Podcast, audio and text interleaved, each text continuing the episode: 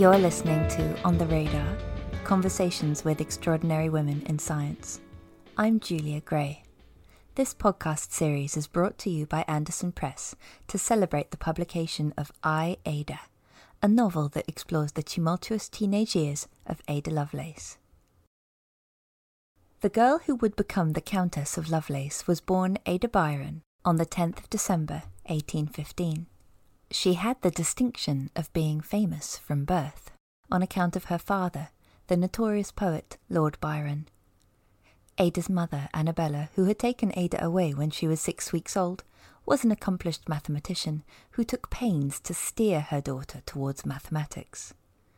Annabella's hope was that this approach would spare Ada from developing the alarmingly wayward tendencies and poetical nature of her father.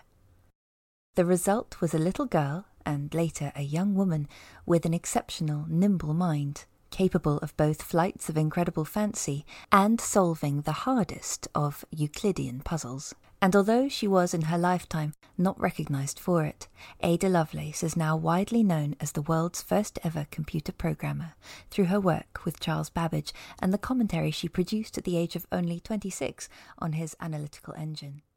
Only Ada.